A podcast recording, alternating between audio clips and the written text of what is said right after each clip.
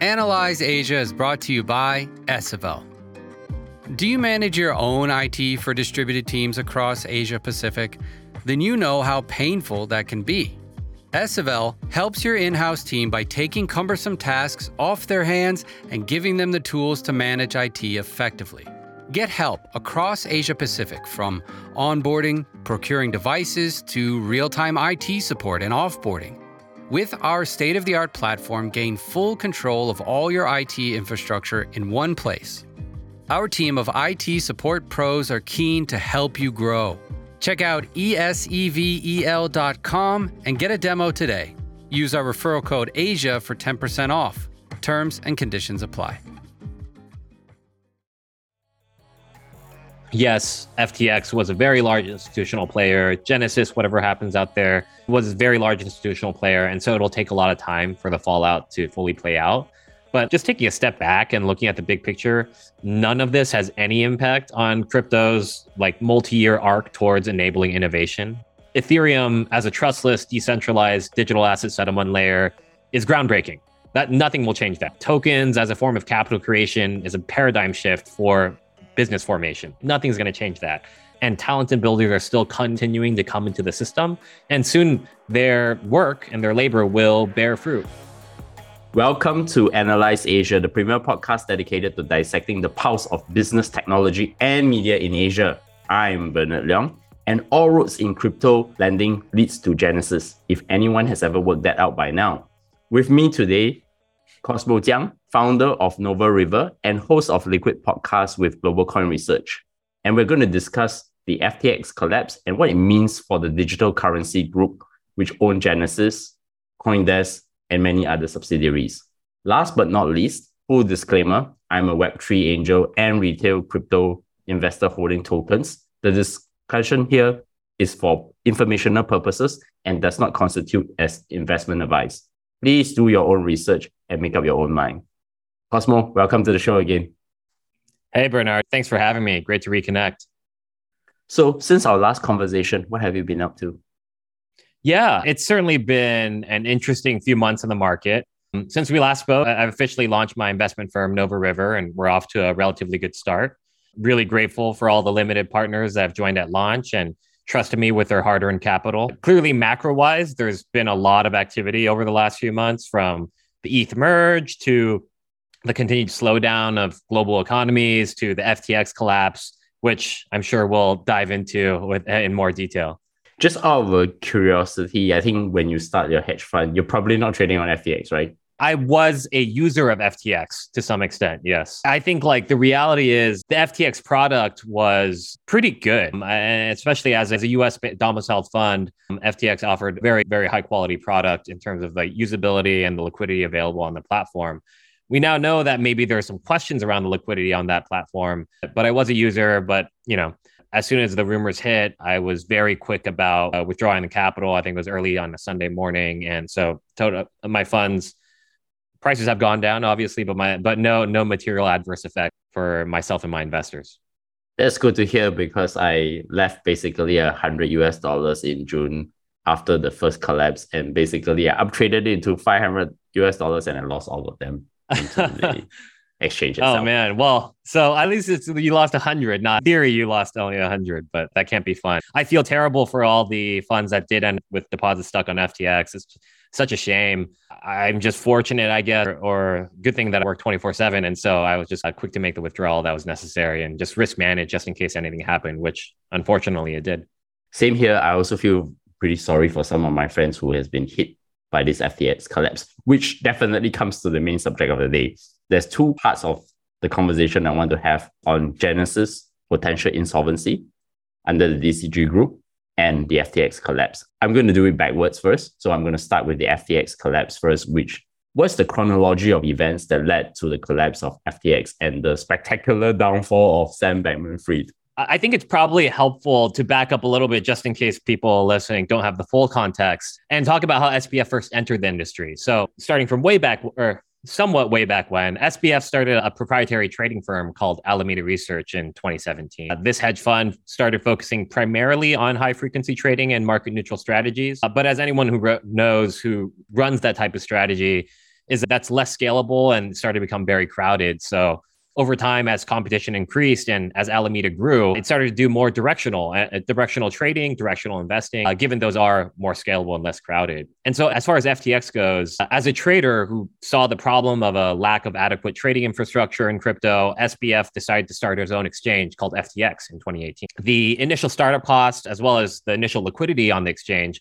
was all provided by Alameda Research, so the hedge fund that he still owned a 90% share in. So there was clearly a conflict of interest from the start, but clearly a very synergistic reason that to coexist at the beginning. Fast forward to June of this year uh, with the collapse of Luna, the Terra stablecoin, the hedge fund 3AC, which we spoke about a few months ago. The fallout caused a lot of contagion amongst many crypto lenders including Celsius, Voyager, BlockFi. At the time, FTX and Alameda seemingly stood up very strong. SBF ended up being a white knight, rescuing even two of these businesses, including Voyager and BlockFi. Now, flash forward a few months later from June and now to November. Uh, so on Wednesday, November 2nd, a Coindesk article came out with a leaked partial second quarter balance sheet for Alameda.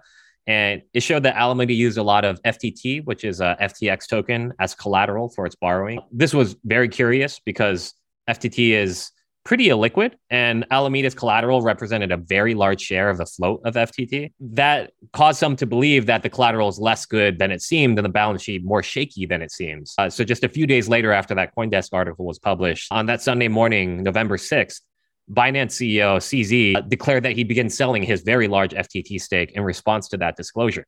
Uh, Binance, funnily enough, had received that FTT because they were an early investor in FTX and now decided after a few years uh, to start selling that. Alameda CEO Caroline Ellison immediately declared that they'd buy back as much FTT as he wanted at 22 bucks. Uh, but as anyone who knows, if there's one rule about the market is that it always tests points of weakness and immediately the market smelled fear. So from there, the unraveling quickly happened in just a few days. Um, so that was Sunday morning, my time. So morning East Coast time. Sell off on FTT began. Users began withdrawing funds in mass. By Tuesday morning, early hours, less than 48 letters, FTT was trading well below that $22 level that the Alameda CEO had declared would be the red line. Uh, and more than $8 billion of customer withdrawals at FTX had happened and been processed. And so FTX International paused withdrawal only that 48 hours later. Um, later that morning, Binance announced they would consider rescue deals but then the next day on Wednesday, they said they were backing out because the hole was way too big. And by Friday, November 11th, FTX declared bankruptcy. And I think it is widely known that the relationship between Alameda Research and FTX is a tenuous one in the industry. How did Alameda Research ended up being bailed out by FTX, and that in turn also caused FTX to collapse from yeah. that point of view? Yeah, definitely. I mean, look, Alameda was, it's important to understand their relationship, right? Alameda was very integral to FTX's growth. In the early days, first of all, any startup needs startup capital to pay for costs.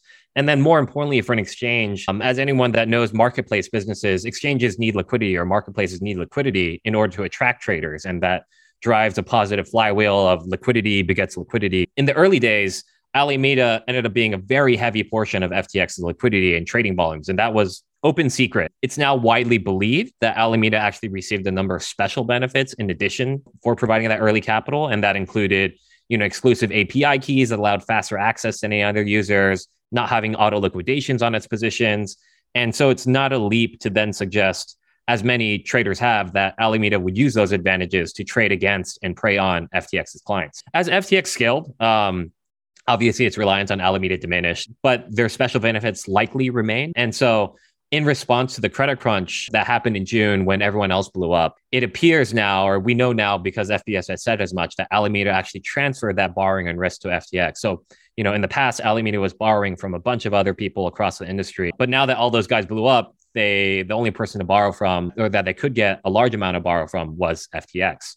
This was clearly poor risk management on FTX's part, or just like blatant disregard for risk management. But like, you never let a customer's margin account get too big to manage or be too or one customer be too large of concentration. But that that clearly ended up being the case which is why alameda blew up. And alameda's blow up led, led to ftx's blow up. There's actually speculation that uh, alameda had stopped being profitable for some time and that they were actually losing money by providing liquidity on ftx because they were often or known to be the liquid, liquidator of last resort on volatile assets. So you know if something is going down in a straight line and Alameda is the one liquidating out of line traders, they're actually losing money if like it keeps going down after they liquidate the trader. So it's possible that FTX just continue to expend borrowing to help fill in the holes on Alameda, given their importance to FTX, and also given the clear cross ownership that SBF had between Alameda and FTX. And then it's now clear that, like, in order to cover that hole, it turns out that hole was covered by customer funds from FTX. So it, would be oh, it'd be more acceptable or more reasonable if it, if all those funds that were used to cover up Alameda's losses were from FTX's balance sheet itself. But it turns out that it came from customer funds. And so when the withdrawals began at FTX, the hole in the balance sheet was laid bare and, and customers were una- unable to withdraw. So one can think of the cryptocurrency exchange as a casino, and the casino always wins. I guess what are the other contributing factors that led to the collapse from your perspective? Yeah, I think the casino word is uh, certainly cynical and harsh characterization, but the sentiment is is certainly true that crypto is highly volatile. And so using that casino analogy though, the funny thing here is that like FTX is sort of like the casino or the house and that FTX was just and that like Alameda is just one of the very large whales playing in the house. But the problem is that FTX started giving this whale or started giving Alameda way too much credit and Alameda blowing up ended up blowing up the casino or FTX. And so, you know, casinos typically have better risk management than that. that said, like the factors that led to the collapse of the exchange is really just like very classic human emotions of ego and greed. So, like, just tale as old as time. SBF has even admitted that he got too cocky in some of his recent interviews. Alameda started taking directional bets, getting away from original routes as being market neutral market makers, which obviously works in a bull market. And so, when things started to go down earlier this year, they thought they could quote unquote buy the bottom and just do it again. But their greed, their ego led them to believe they could get away with what was effectively just like levering up, doubling down. And Unfortunately, in this case, in addition to that ego and greed is the also very market reaction which is markets always smell weakness. Like whenever there is a point of pain the markets exist to test that. And so the spark for that fire was that coindesk article and then cz from binance's reaction. And so you know the volatility of crypto definitely contributes to the rapid decline. Because crypto assets can go down and uh, can go up and down very quickly and because a lot of alameda's collateral was crypto the like the collapse was faster than any risk model could have predicted and could have been very hard to salvage. But like ultimately it's really all about ego greed and weakness.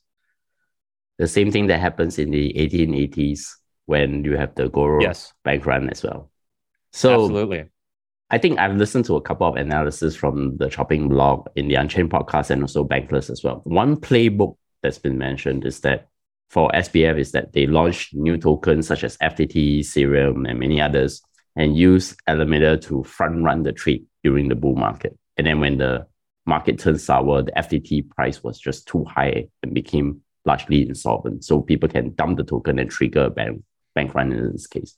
What are your thoughts on why they screwed up. Yeah, I think it, it's probably helpful now to to dive into a little bit more what like what exactly FTT is. So FTT is effectively a token issued by FTX whose intrinsic value to, is primarily based on one the discounts FTX users got. So if you owned FTT, you got lower trading fees. And then also FTX would do buybacks weekly with a share of the FTX exchange exchange's fee revenue. So in theory, you could value FTT at like a, you know some multiple of FTX's exchange revenue. That said, you know FTX and Alameda themselves own the vast majority of, of FTT shares. So even though it in theory has intrinsic value, the liquidity of the token is very low because not many people trade it. It's not very widely used. And it's like the holders are very, very concentrated in just those two people. So what happened or the screw up here was that it was believing that FTT price couldn't wouldn't go down that fast and that they would be okay. The problem is, as they say, when the market goes, goes down, like correlation on all assets goes to one. Like you've seen that this whole year has been a case study of that. All assets, fixed income, equities, real estate, crypto, everything's gone down this year because in a recession, everything correlation goes to one. So there's tight correlation of even like traditional assets during a freak market move. And that's especially true when they're triggered by fear over that position itself. So in this case, FTT. You see this time and time again in finance, long term capital management, same thing when you have a bunch of positions which are correlated just certainly by virtue of being held by the same entity, they all sell off together because again, the market likes to attack weakness. You saw that with Melvin Capital last year with the GameStop saga. So in this very specific scenario, the crisis of confidence was in Alameda. Alameda owns a bunch of FTT and a bunch of other Solana related assets. And so when people started seeing weakness in Alameda, they targeted those assets. And so the crisis of confidence in Alameda combined with the run on the, I don't like calling FTX a bank, but like the run on customer deposits at FTX and the relative lack of liquidity caused the crash to be highly, highly correlated. And so over a two day period, like FTT dropped 90%, Sol dropped, Solana dropped 50% in two days. Like that is a wild move. And it's not just like purely from spelling, it's it's because of fear and like lack of liquidity. And so, you know, it, it's hard to like these moves have never been seen before. They were like five to 10x any prior two day history for those assets. So clearly, any risk model that you could have done, that FTX could have done, like no way to predict that kind of move unless you sort of think of these black swan like it's hard to it's hard to predict, but it always happens. So like it does happen. And so the problem was using these tokens that were highly correlated as margin collateral and not realizing that this black swan could happen and that black swans actually happen more often than you think in finance. And I agree with the black swan analogy. And actually, during this period of time when the market is really going down, I was spending a lot of time reading history of the robber barons. And I can think of the railroads as where the builders are. Like think of crypto builders and the gold and the shares market, like, you know, the crypto markets. And then there are bank runs happening at that time. And then there is people like Jay Gould who actually caused the market crash on the gold price, which right. similarly think about like a Bitcoin. And then I think about that, and it's like, oh yeah, actually it just it happens. It happened before, but just for a different context, a different time, I guess.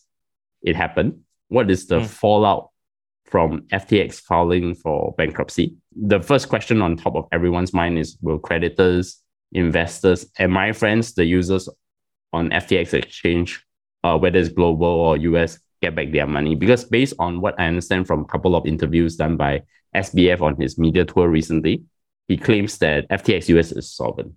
So I think this is a pretty interesting question to look at. Yeah, I mean, my initial reaction when we saw the bankruptcy filing was to ask myself, okay, where are other signs of weakness? And like, how do I position myself correctly for that?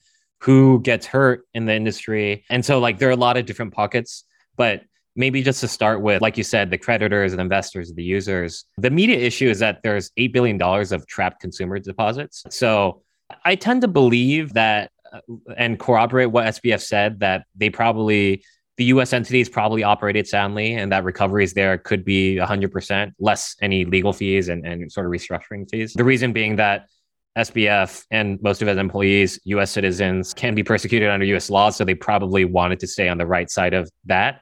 Unfortunately, the international entity, which is a much larger entity by many magnitudes, is much harder to say. You know, the latest trades for FTX claims are sort of in the five to 10 cent range. So, which means that for every hundred dollars or every dollar of customer deposit that you have there, you might be getting five to 10 cents back. Now, that's like sort of accounts for legal costs and the time to recovery because these bankruptcy cases, as we know or have seen in the past, large complex bankruptcy cases can take decades to finish. Like Lehman, which went bankrupt in 08, is still unraveling in bankruptcy. You know, SBF has come out and said that he believes there's probably 25 cents on the dollar for FTX International. But again, after legal costs, after like the five to 10 year time value of money, you're probably looking at, if you want to sell your claim today, five to 10 cents, or maybe, you know, 20 cents down the road. So it's definitely very tough.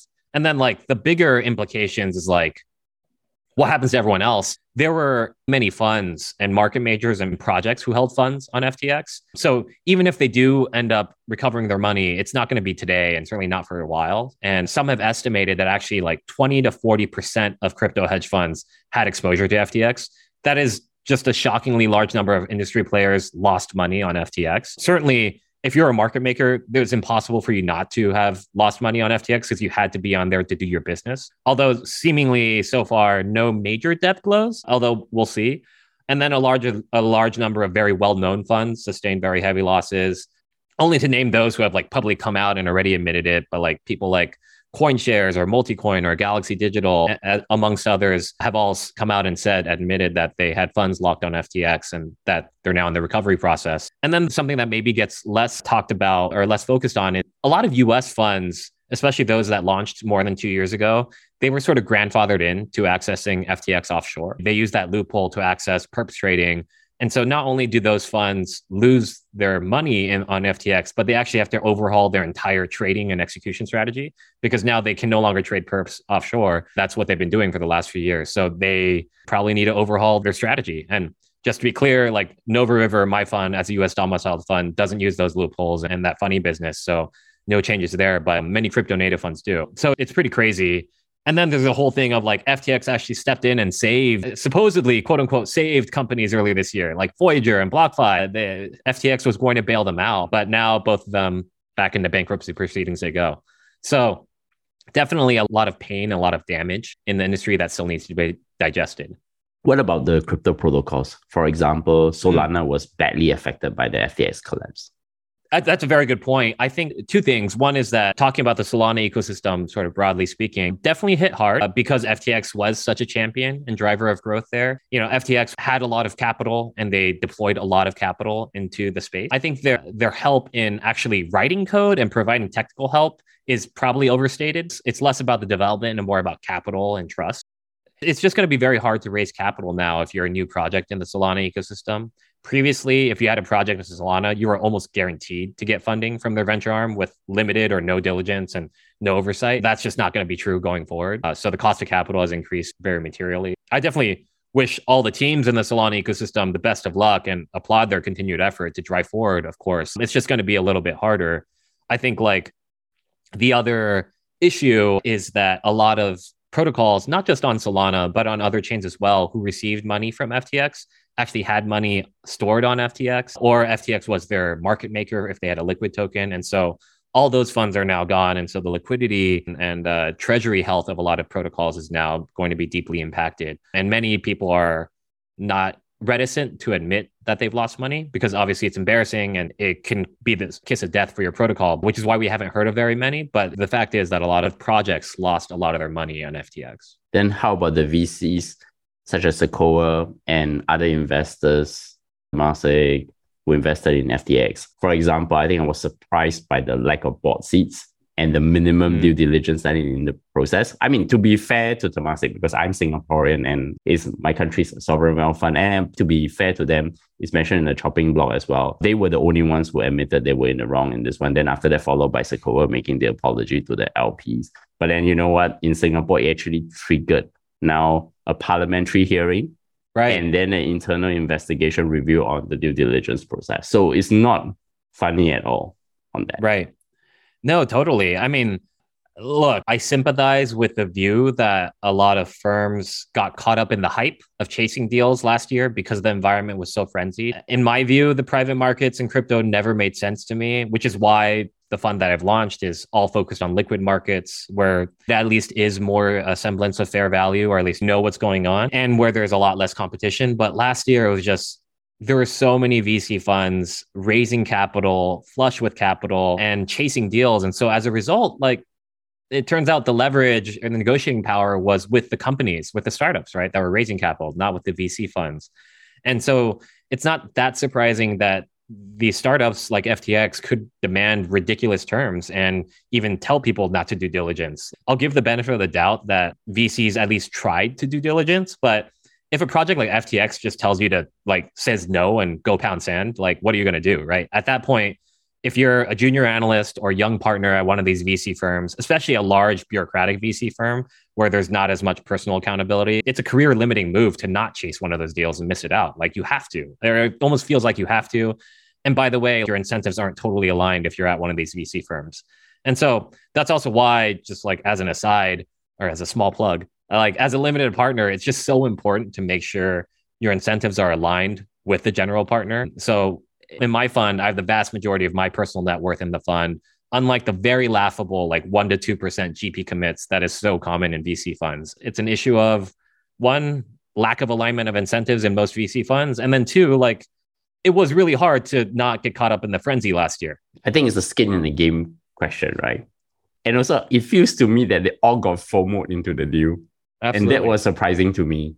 So I think now it's time for us to switch gears from FTX into, I think, the bigger conversation. I think when you were here in early July on the podcast, we discussed the collapse of 3AC, Terra Luna, Celsius. Of course, we explained why the algorithmic stablecoin model didn't work, and that led to crypto contagion. At that point, SBF was the JP Morgan of crypto, building up Voyager, BlockFi. In fewer than two weeks in early November, the whole world changed, with them filing for Chapter 11 bankruptcy, and then Alameda Research went insolvent. During that conversation, I think we have a discussion of what could be near extinction level events look like. And I think you and I didn't expect that actually happen, but it turns out that the digital currency group, which owns a couple of things, Genesis, Grayscale, which also has the GBTC, because it all appears that now all the contagion actually started from this. To be quite honest, I've done the mapping a year ago, and it really makes me wonder that essentially is this going to blow up? So, but to just start off, can you briefly introduce the digital currency group or DCG as we know it, which owns yeah. Grayscale with GBTC, Genesis as its lending arm, and ironically, Coindesk, which leaked the FTX story, their media outlet, and who Barry Silbert is. I know him as the founder of Second Market, actually. Sure. Yeah. Digital Currency Group or DCG is a large institution with multiple operations in the crypto ecosystem including lending and borrowing by its Genesis subsidiary, asset management, really structured products at its Grayscale subsidiary, a Bitcoin miner called Foundry, like you said, a media outlet called Coindesk. And then they also do a lot of venture capital off their own balance sheet, amongst other smaller services such as high net worth asset management. It was founded by Barry Silbert in 2015. Like you said, Barry Silbert previously founded Second Market, which for those who don't know, is a marketplace for pre-IPO company shares. So you wanted to trade, I don't know, Tesla stock or or a SpaceX stock pre-IPO, uh, which they are still today. You could do that on Second Market. He was an early investor in Bitcoin, and as he saw things take off, he realized there was a real chance to, first of all, build a structured product type product, and so that's that was the genesis of Grayscale, and then build out more of a prime brokerage business, which ended up being Genesis. As you mentioned, the current liquidity crisis is at the lending subsidiary Genesis Capital and it is just so ironic, sad, but not funny that Coindesk, their own media outlet, was the one that leaked the story that was a spark to the flame that caused this current liquidity crisis. Can you describe how Genesis worked as a lending institution and then how the crypto hedge funds, for example, the defunct 3AC and Alameda Research and the exchanges, I think, for example, Gemini actually interacts with them? Yep. Yeah. So Genesis's lending arm does exactly that, which is it underwrites and originates loans for crypto institutions. So it works in tandem with the trading arm, which is one of the largest options market makers and also a, spot market maker. So if you're a fund who wants to trade with leverage or you want to make an options trade, you need to post collateral to someone in order for someone to extend you credit in order to make that trade. And Genesis is the one that facilitates that. So Genesis can make these loans either off their own balance sheet or they can use so by collecting customer deposits and lending out customer money. So in the latter case, they actually borrow funds from customers such as Gemini, like you mentioned, and promising them a yield. This yield comes from the yield that they're paying to customer deposits comes from the interest income they earn from their lending arm, which is lending to funds like 3AC and Alameda. So just to put a little bit of numbers around it, how Gemini Earn works you, the customer, deposits funds at Gemini. You opt into Gemini Earn. Gemini Earn then deposits, let's say, that $100 into Genesis. Genesis lends that $100 out to a fund, call it 3AC, at maybe 10%. So Genesis will collect $10 over the course of that year. And then Genesis pays Gemini Earn 8% for its deposits. Gemini Earn user is getting $8 by depositing money in. Genesis is collecting $2 of spread for itself. So that's how the Genesis lending business works. The thing is that the part is that whenever people say some of these hedge funds that blew up, they say that they're trading on institutional funds, which is not exactly true, right? Because it actually goes to the Gemini situation. I think the earn is only available outside of the US mm. as such.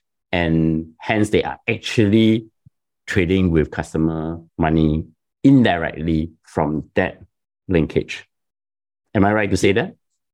Yeah, I'd say that retail users do have access to Gemini Earn outside the US. institutions in the US have access to Gemini Earn, but Genesis generally only deals with institutions. But the reality is, a lot of the neobanks and sort of consumer facing platforms, they just collected a bunch of customer deposits and like user deposits, retail deposits, and deposited with Genesis. So Genesis could say that they were only dealing with institutions, but in reality, like the money all came from users, just like you said.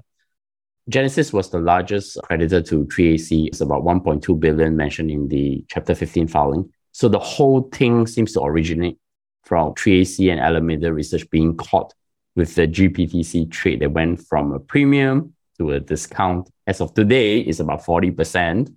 What is the mechanics behind this trade? So I guess for context, Grayscale, the DCG company, offers closed-end funds that invest in Bitcoin, Ethereum, and a few other crypto assets. GBTC is their Bitcoin trust, which only holds Bitcoin and nothing else. So anyone can put money into GBTC. If you do, that's used to buy Bitcoin one for one. So in theory, you should argue that like the price of GBTC should be equal to the net asset value of the underlying Bitcoin because that's all it is. It's a box that holds Bitcoin. However, there are a couple key restrictions. One is that regulations actually prevent you from selling your newly minted GBTC for six months. So if you want to create GBTC, you're locked for six months.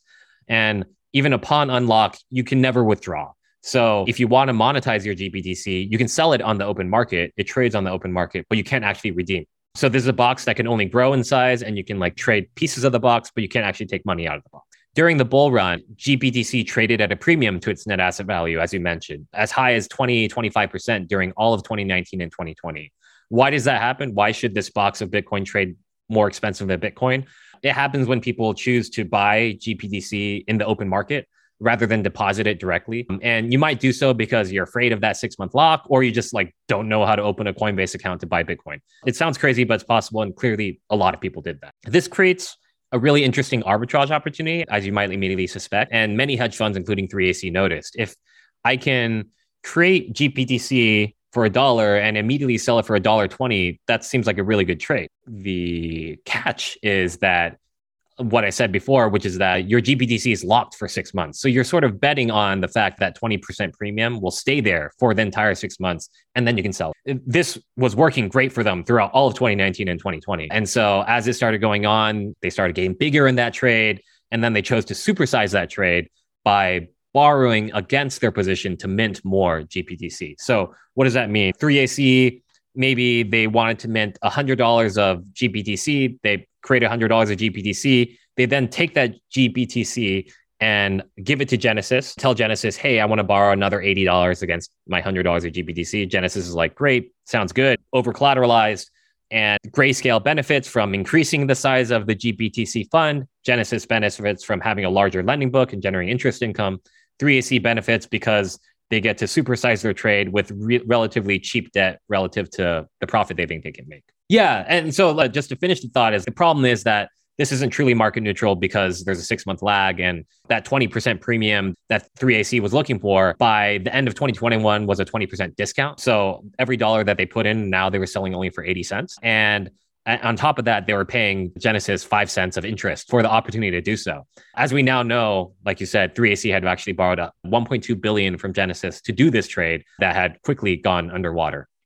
I think also partially the reason why GBTC also allows institutional funds to enter into the crypto market because they cannot directly buy Bitcoin yes. to put on their balance sheets because it's too volatile. They use GBTC as the vehicle. I think Cathie Woods actually did a purchase of GBTC during this period of time. I think it's about 1.5 million shares, plus minus. Please go and check the numbers for the listeners out there. I think this is, of course, exacerbated by the Terra Luna collapse and then the asset price starts falling because the Fed raised rates.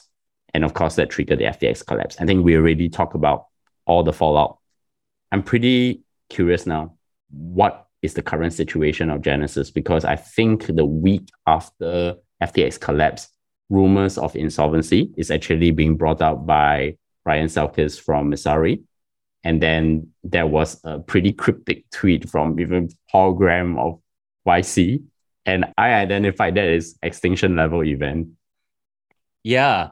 Well, look, the fact is that Genesis came out and said, they were unable to service customer withdrawals and that they were freezing withdrawals. So, how did this happen?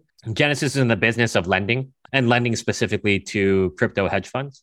When your hedge funds lose money quickly, their ability to repay those loans vanishes to the extent that they gave you collateral. Say, if I wanted to borrow money from Genesis, maybe I gave them GBTC. Well, that GBTC all of a sudden has declined in value. Genesis can go and seize my collateral, great, but like the collateral is worth a lot less than it used to be. So, and then on top of that, Genesis had close to $200 million of funds on FTX, which they can no longer withdraw. So, Genesis is now unable to repay customers because one, they can't collect on repayments from borrowers like 3AC who have gone bankrupt or two, because it's a liquid and un- unrecoverable, such as seized 3AC collateral or funds stuck on FTX. And again, uh, customers, when they smell blood in the water, they always begin another quote unquote bank run, except this time it was at Genesis. And so Genesis quickly had to pause withdrawals just a week after FTX. Um, at this point, uh, I think it's known that Genesis has around 2.8 billion dollars of outstanding loans um, and is trying to raise $500 million to fill this balance. They've got 2.8 billion of outstanding loans, but a lot of those are underwater, and then their liability side of the balance sheet is about two billion. Uh, sorry, half of which is owned to Gemini. They're now trying to raise 500 to a billion dollars to fill the balance sheet hole. But given all the rumors and given the fact that they've hired top flight restructuring bankers and lawyers, it's pretty clear that they're having trouble raising that capital and that there's not enough equity value in the business to entice equity investors to come in and salvage it. Hmm. Unless maybe they have the grayscale piece, right? How does Genesis issues impact DCG, given there's actually also intercompany loans? And then what happens to grayscale? So DCG currently owes Genesis a lot of money via intercompany loans, uh, which creates an interesting wrinkle, right? DCG owns Genesis, but Genesis was the cash flow generating asset before, so they lent money to to the parent company. So DCG actually owes Genesis 1.7 billion dollars. So to the extent that creditors at Genesis want to collect and are asking for their money back, which obviously they are, that money will have to come from DCG somehow or collections from DCG somehow. So how much creditors at Genesis get paid depends entirely on how much DCG is willing to inject back into the business. What complicates this more is that a lot of the people who lent money to Genesis did so believing that DCG would cover any losses. It's not clear whether the DCG actually promised that with a parent guarantee, but certainly that parent guarantee was like assumed by many people. So if DCG pulls out, there will be a lot of lawsuits coming after them to try to seek recoveries. So what can DCG do to raise that capital? Right now at DCG, there's really only two meaningful assets of value. The first is Grayscale, which you mentioned. Grayscale, this beautiful Bitcoin box, it generates 300 million of management fees today annually. So it's very cash flow generative and it basically costs no money to run. It's literally Bitcoin in a box. The second asset is its own holdings of GBTC and ETH or its own holdings, which are roughly $700 million at today's value. So the only logical way to save Genesis is to either have DCG raise capital and or for D- DCG to raise capital and sell partial interests in one of those pieces of its businesses that aren't Genesis. So if Genesis files for bankruptcy, I think it doesn't look like it is at the moment. What are the likely scenarios for the crypto industry in general? Because in some sense, FTX collapse can be constituted as a crypto near extinction level event. Yeah. I feel like all this is like so, I hate to use the word fun, but it's very interesting to me because I had spent a lot of time looking at restructuring and workout events, having spent a couple years at Apollo and their private equity group, which does a lot of these hairy type deals. Although, a side note, they backed out of putting capital into this specific deal. But I guess like the most uh, likely scenarios for the crypto industry, or really for Genesis, are a few. One is bankruptcy. There could be a bankruptcy filing, which will be a very lengthy and costly process and very painful. Two is some kind of out of court settlement and haircut to creditors. So maybe all the creditors come together, which we know they have. Gemini and the other creditors have come together to negotiate with Genesis. And maybe they're willing to take 70 cents on the dollar or 50 cents on the dollar to sort of like recapitalize the business and get it back on. Or the third is that DCG is the one that takes the hit and they raise capital and they deposit it into Genesis to make everyone whole. The third option, which is recapitalizing DCG and injecting that capital back into Genesis, is clearly the best option for the industry. I believe many creditors at Genesis are holding out hope that that's what it'll come to, but uh, you know, uh, we'll see. right? DCG really holds the power of whether they want to do that or not. And if the worst comes to pass, which is that Genesis does declare bankruptcy, this would trigger bankruptcy proceedings, lawsuits against Genesis and DCG, and these things take multiple years to resolve. So, you know, the immediate fallout would be that the $2 billion of creditors of Genesis have to mark down that money and find another way to fill that hole, and including Gemini, who's owed $900 million. There will be permanent reputational damage to DCG. And I'm not sure many creditors have prepared for this outcome because it is so colossal. There's also one little thing that hinges on this as well is that whether GBTC can be converted into a spot ETF. And there's a lawsuit now going on between DCG and the Securities and Exchange Commission in the US. Yes. I don't love to uh, believe that I know exactly what the guys at Grayscale and DCG are thinking. But I think logically, if I were the owner of Grayscale, I would be pursuing this lawsuit against the SEC as sort of a front. And if I'm Grayscale, I don't actually want to convert to an ETF because then you lose the fee stream. You probably have to lower the management fees and the business might go away over a short period of time if GBTC gets converted to an ETF and people can, which means that the top of the box opens, people can take out their money from the box, like fantastic outcome for investors. That absolutely should happen. I'm absolutely in approval of that. But that would basically destroy the grayscale business. So it's not super clear that grayscale actually wants that to happen or that a buyer of grayscale would want that to happen. There's uh, some game theory going on. And that's also the reason why they were not so aggressive until this summer as yes. well. So the point of it is that the GBTC sh- shares is actually trading at 40% discount, right? Wouldn't that, once you can turn into a spot ETF, then that discount would disappear? Yeah, so, point, and with some value basically, and then that essentially is a get out of jail card for them, right? Yes and no. So it's important to think about who the owners of the assets are. So DCG owns Grayscale. Grayscale collects a 2%, two and a half percent management fee on ETH and 2% management fee on Bitcoin in these products. And that's on NAV. It's not on price. So even if the discount is like 100%, they're still collecting their full management fees at 0% discount. And so if you're Grayscale, you're like, that's a pretty good deal. Like you don't really care if, I mean, you can't grow if you're trading at a discount, but like at least you're collecting this really juicy management fee. And then, by the way, like 2% on a 2% to hold Bitcoin, that is crazy expensive. Like, what kind of ETF charges 2% management fees, right? Like, yes, maybe a couple years ago when they started, it was reasonable because it was really hard to access Bitcoin. But today, it's really easy to access Bitcoin. And so, uh, my sense is that if you allow redemptions, someone's going to redeem. And so, Grayscale will quickly go to very few assets managed and lose all that management fee. Now, DCG happens to own a lot of GBTC themselves. So they would benefit because they actually are a shareholder of, of GBTC. And so, like you said, that 40% discount going away would help them a lot. If you do the calculations, it turns out that they're about, there's about, they're, they would make about 600 million from the discount uh, going away uh, because they are owners of the asset.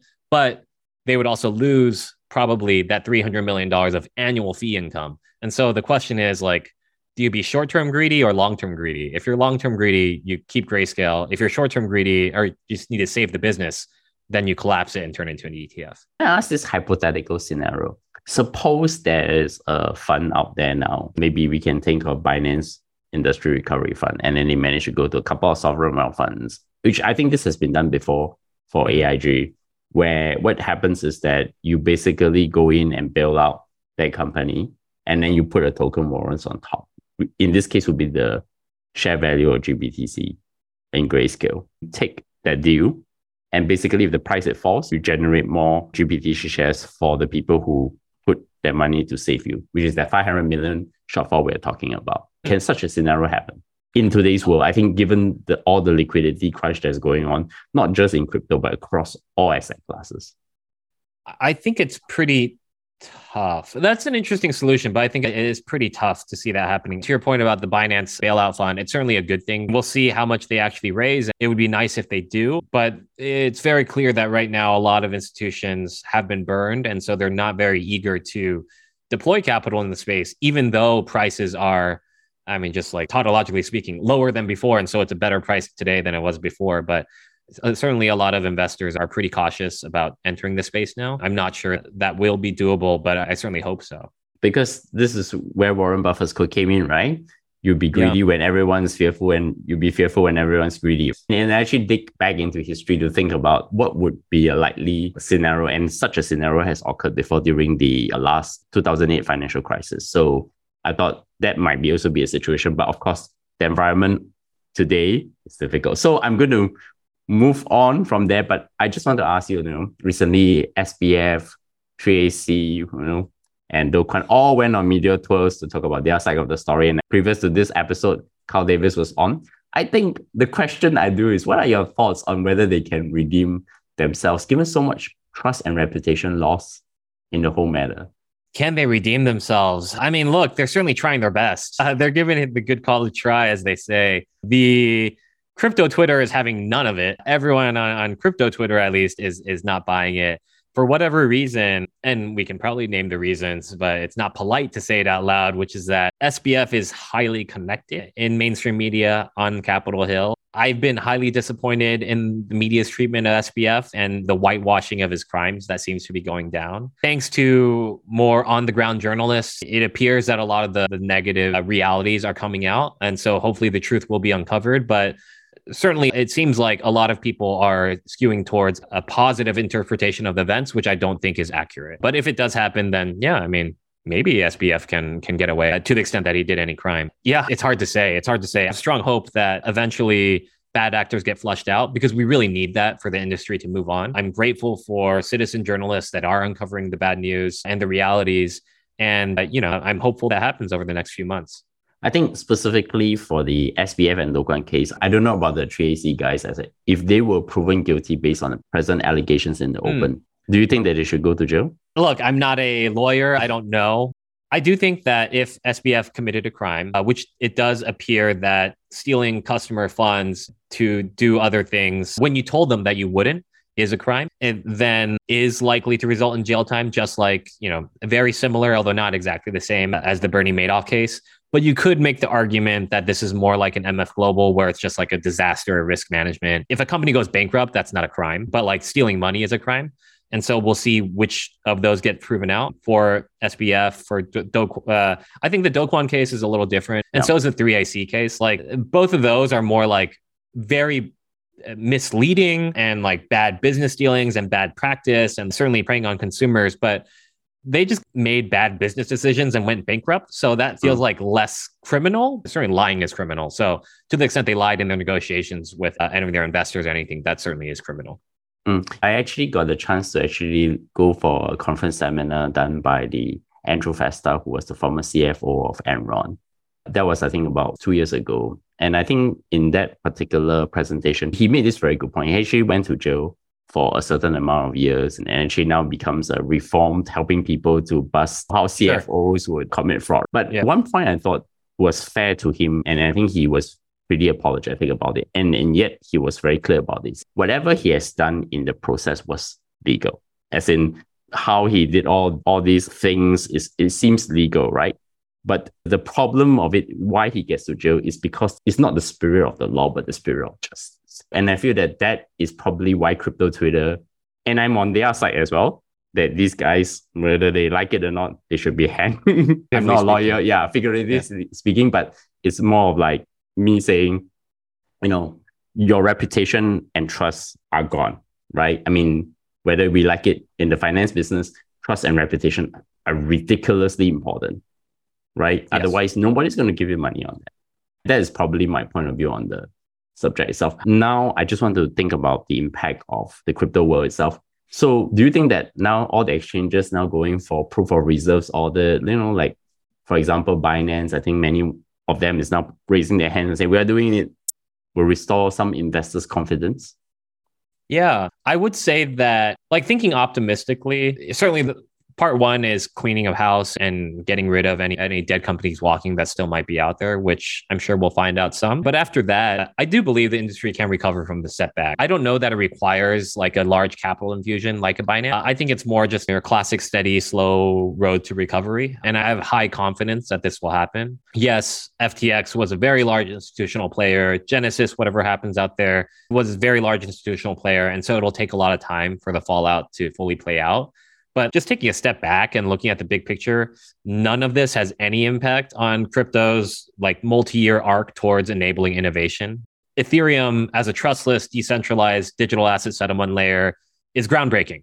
That nothing will change that. Tokens as a form of capital creation is a paradigm shift for business formation. Nothing's going to change that.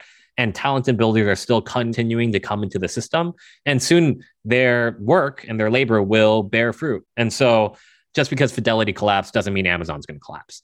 And so it's certainly like negative for the industry, but we will recover largely because like the technology continues to push forward.